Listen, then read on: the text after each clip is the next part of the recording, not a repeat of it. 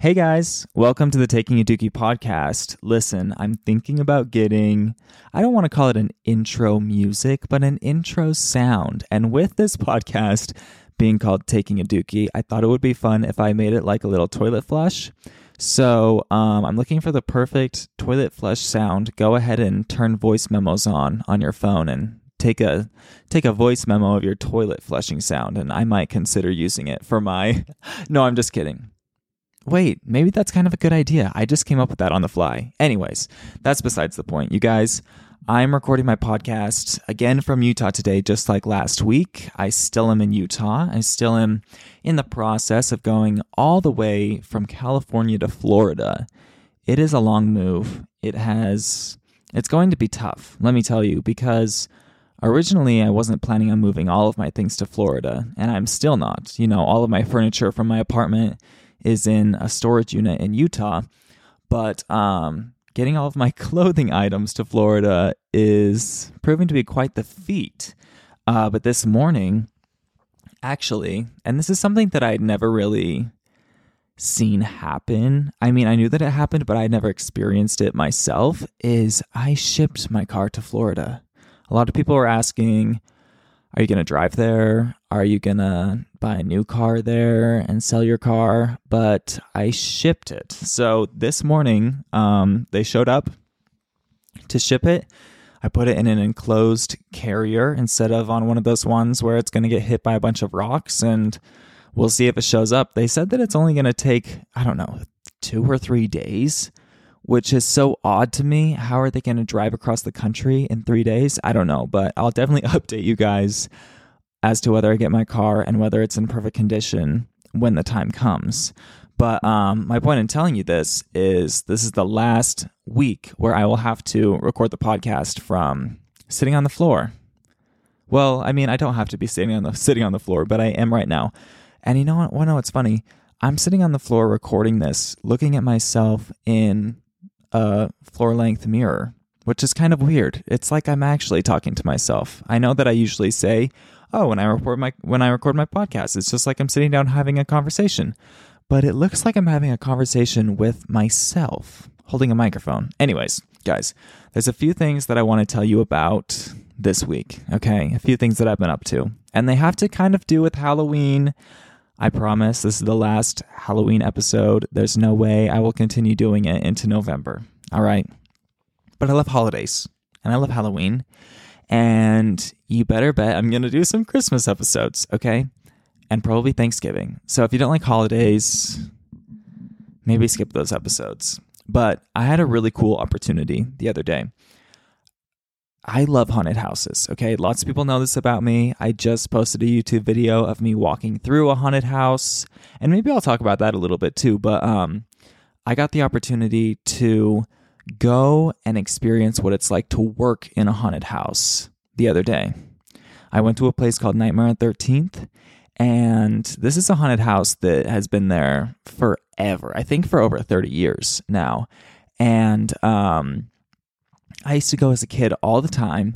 Went this year with some of my childhood friends, and afterwards, I was like, you know what? It was really great this year. They added a second haunted house. So I just sent them a nice DM that was like, hey guys, I loved your haunt this year. Um, it was great. And they sent me a message back that was like, thank you so much. If you want to come and film content, like, just let us know. And I said, what? That would be amazing. I would love to.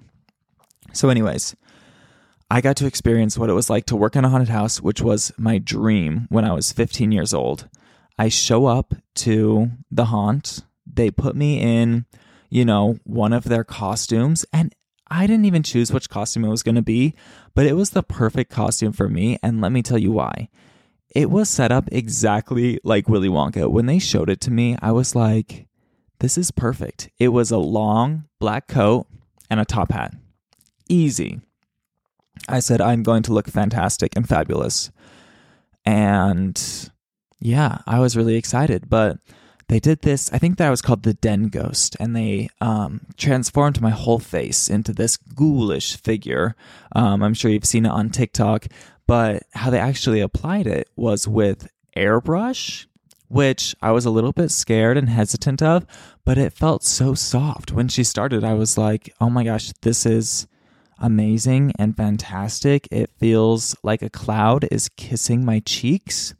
Um, so, anyways, makeup was great. Took about 10 minutes, super easy. The makeup artist was so talented. They were amazing.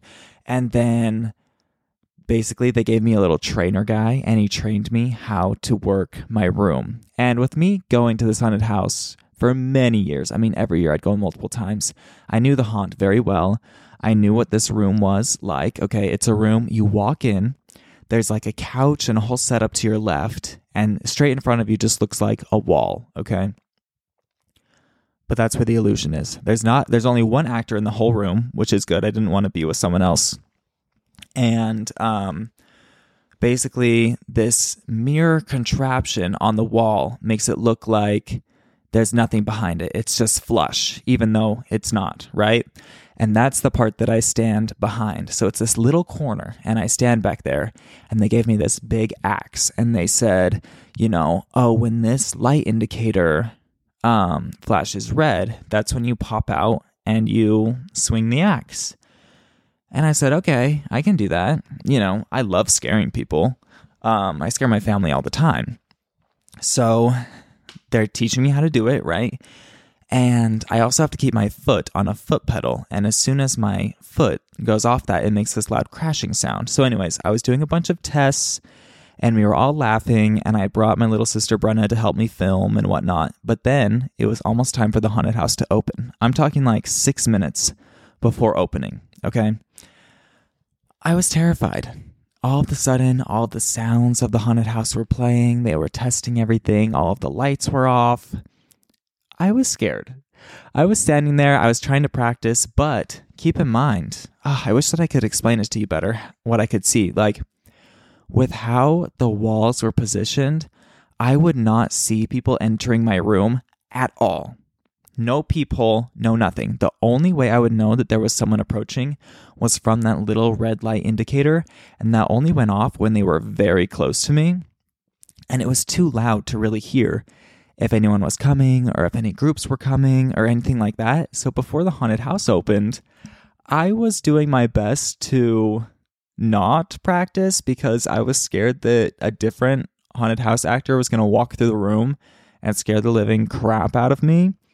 But um, I waited for those six minutes, and you know, the guy who was helping me um, from like their marketing team said, "How long do you want to stay in there? Like five, ten minutes?" And I was thinking, you know, that's not very long. But then um, I found out that my older sister and her husband and their friends were gonna come and walk the when walk through the haunted house and have me scare them, but they had no idea where I was. And um, so I said, you know what, just take me out right after they go through. They were supposed to get there pretty early. It was probably going to be about 30 minutes that I was in there. Well, they were a little bit late. And so I ended up being in there for an hour. But once the people were coming through, it was very fun. You know, all I have to do is go and lurch out. But let me tell you, I have a new appreciation for scare actors, for people who work in haunted houses. It is hard work it is demanding physically, mentally, emotionally, if you're me. And I was getting some good scares. But here's the thing with the way I was positioned, where I couldn't see when people were coming, I could only see the light. And I had to lurch forward as soon as the light went on, or else I would hit someone with an axe probably. I got very exhausted and into it. And they constantly had like technicians and people who worked in the haunted house going through to make everything make sure everything was going smoothly and that like I was popping out and stuff. And so I was very focused on going right when the red light would turn on.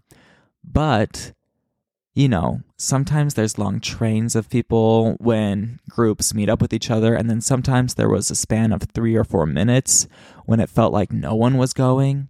And so I'd just be sitting there holding my axe, staring at the red light, waiting for it to turn on, and then it never would. I mean, I got so into it, it felt like I was kind of in a daze. It felt like I wasn't even, I don't know. It was very, very odd. And it was a very strange feeling, but wow, it was a lot of fun. I don't know if I could do it for a full night. my one hour was plenty. I mean, I think that the haunted house is only open for three or four hours. So, I mean, I could do it and I would have fun. But the room that I was in was a little bit challenging. But what a cool experience. I'm so grateful that I was able to do that because that's something that I've wanted to do for a long time. And they're about to send me some videos of some of my best scares, they say, because there were um a high there was a high definition camera in my room. So watch out for that TikTok because I hope it's good. I hope that I actually got some good scares. I mean, it seems like it in the moment, but what will the camera see? I don't know. We'll have to find out. But that was my experience working in a haunted house. Let me tell you my experience doing the walkthrough and being filmed. Okay. This was for a YouTube video. I did the same thing about two years ago with another influencer named Cassidy. This year I did it with my little sister Brenna. And when you do a haunted house walkthrough that's filmed, I mean, you don't have the reliance of like running into the group in front of you if you're too scared and like having all the scares get ruined. It's just you. And obviously, you have to go in front because it's only like two of you. So you're both just sharing the front, although I push her in front a lot of the time. But it adds a whole level of heightened experience to it because, of course, the scare actors are seeing the camera go by. They know that this is the moment that's on camera. They know that you're on your way. They know everything about that. And with such a bright light shining on me, you know, the person going through the whole time, it makes it very hard to see. It makes it so that I can't really see what's going on until it's right in front of my face. So I think that that's why I get so terrified during those videos of the haunted house walkthroughs because it's just it's a high-end experience for sure. The last thing I want to tell you guys about today is a new show I've been watching, and I've only seen three episodes, okay? But it's brand new on Netflix. It was number one on Netflix last night, and it's based on a true story. I'm gonna try and not ruin, quote unquote, ruin it for you guys, but I was scared to go to sleep. The first episode was kind of dumb at the beginning. Like the first 30 minutes, you're to be like, okay, why is this so stupid? Why are there so many weird, like, almost sex scenes? But they're not sex scenes, they're just like weird moaning. Anyways, get past that, and then it gets very creepy. Based on a true story, a family moves into a mansion, a beautiful mansion, might I add. And um, basically just all these weird things are happening. They put all of their savings into the house to get it, to qualify for it. And then they start receiving these very strange, very threatening letters from someone named the Watcher who claims that they're watching the house. They know intimate details about, you know, the family. And this is your spoiler alert. If you don't want to know anything and you just want to go watch it, turn this podcast off right now. Anyways, this is what I know so far, okay? They're receiving the letters. They know intimate details about the family. It keeps stating that the house wants young blood and they, they want like a sacrifice. He has two weird sets of neighbors. One that's an old couple that um is always just in his business, but like the dad got oh my gosh, I'm being so confusing because I'm running through all of these details in probably not the right order, but when the family moves in, basically the dad becomes on edge. You know, he's scared of what's happening. It kind of changes him. He's rude to these neighbors, and now suddenly the neighbors are very rude to him.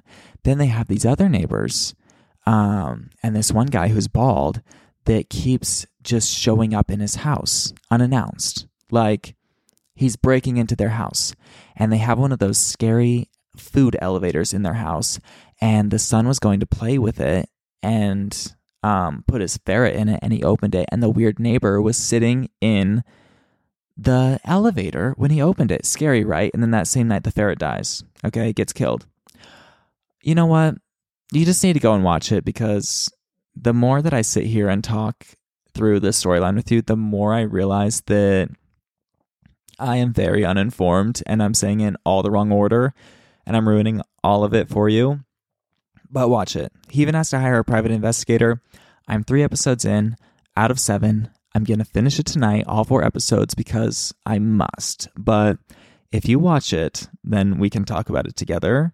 Actually, you know what? I probably will update you guys in the next episode if you care. Let me know if you care to know my final thoughts because I will for sure have seen the full thing by then. But I was I was scared to go to bed. So if you get a little bit scared, then don't watch it. I only get scared like that when I feel like it's something that could actually happen and because it's based on a true story, it seems like something that is very real. So I was terrified. I had to take melatonin and listen to my Office Ladies podcast to go to sleep. Anyways, guys, I hope you all have the greatest Halloween. I'm sorry that these have been, you know, little quick episodes of Taking a Dookie. I'll be back to my regular scheduled programming as soon as I get to Florida and I can get set up and, you know, get on a schedule. I'm so excited to be on a schedule. I'm excited for the warm weather. It has been freezing in Utah the last week, and it's currently 81 degrees in Florida. So I'm very excited. But I will catch you guys all on the next episode of the Taking a Dookie podcast. Bye, guys.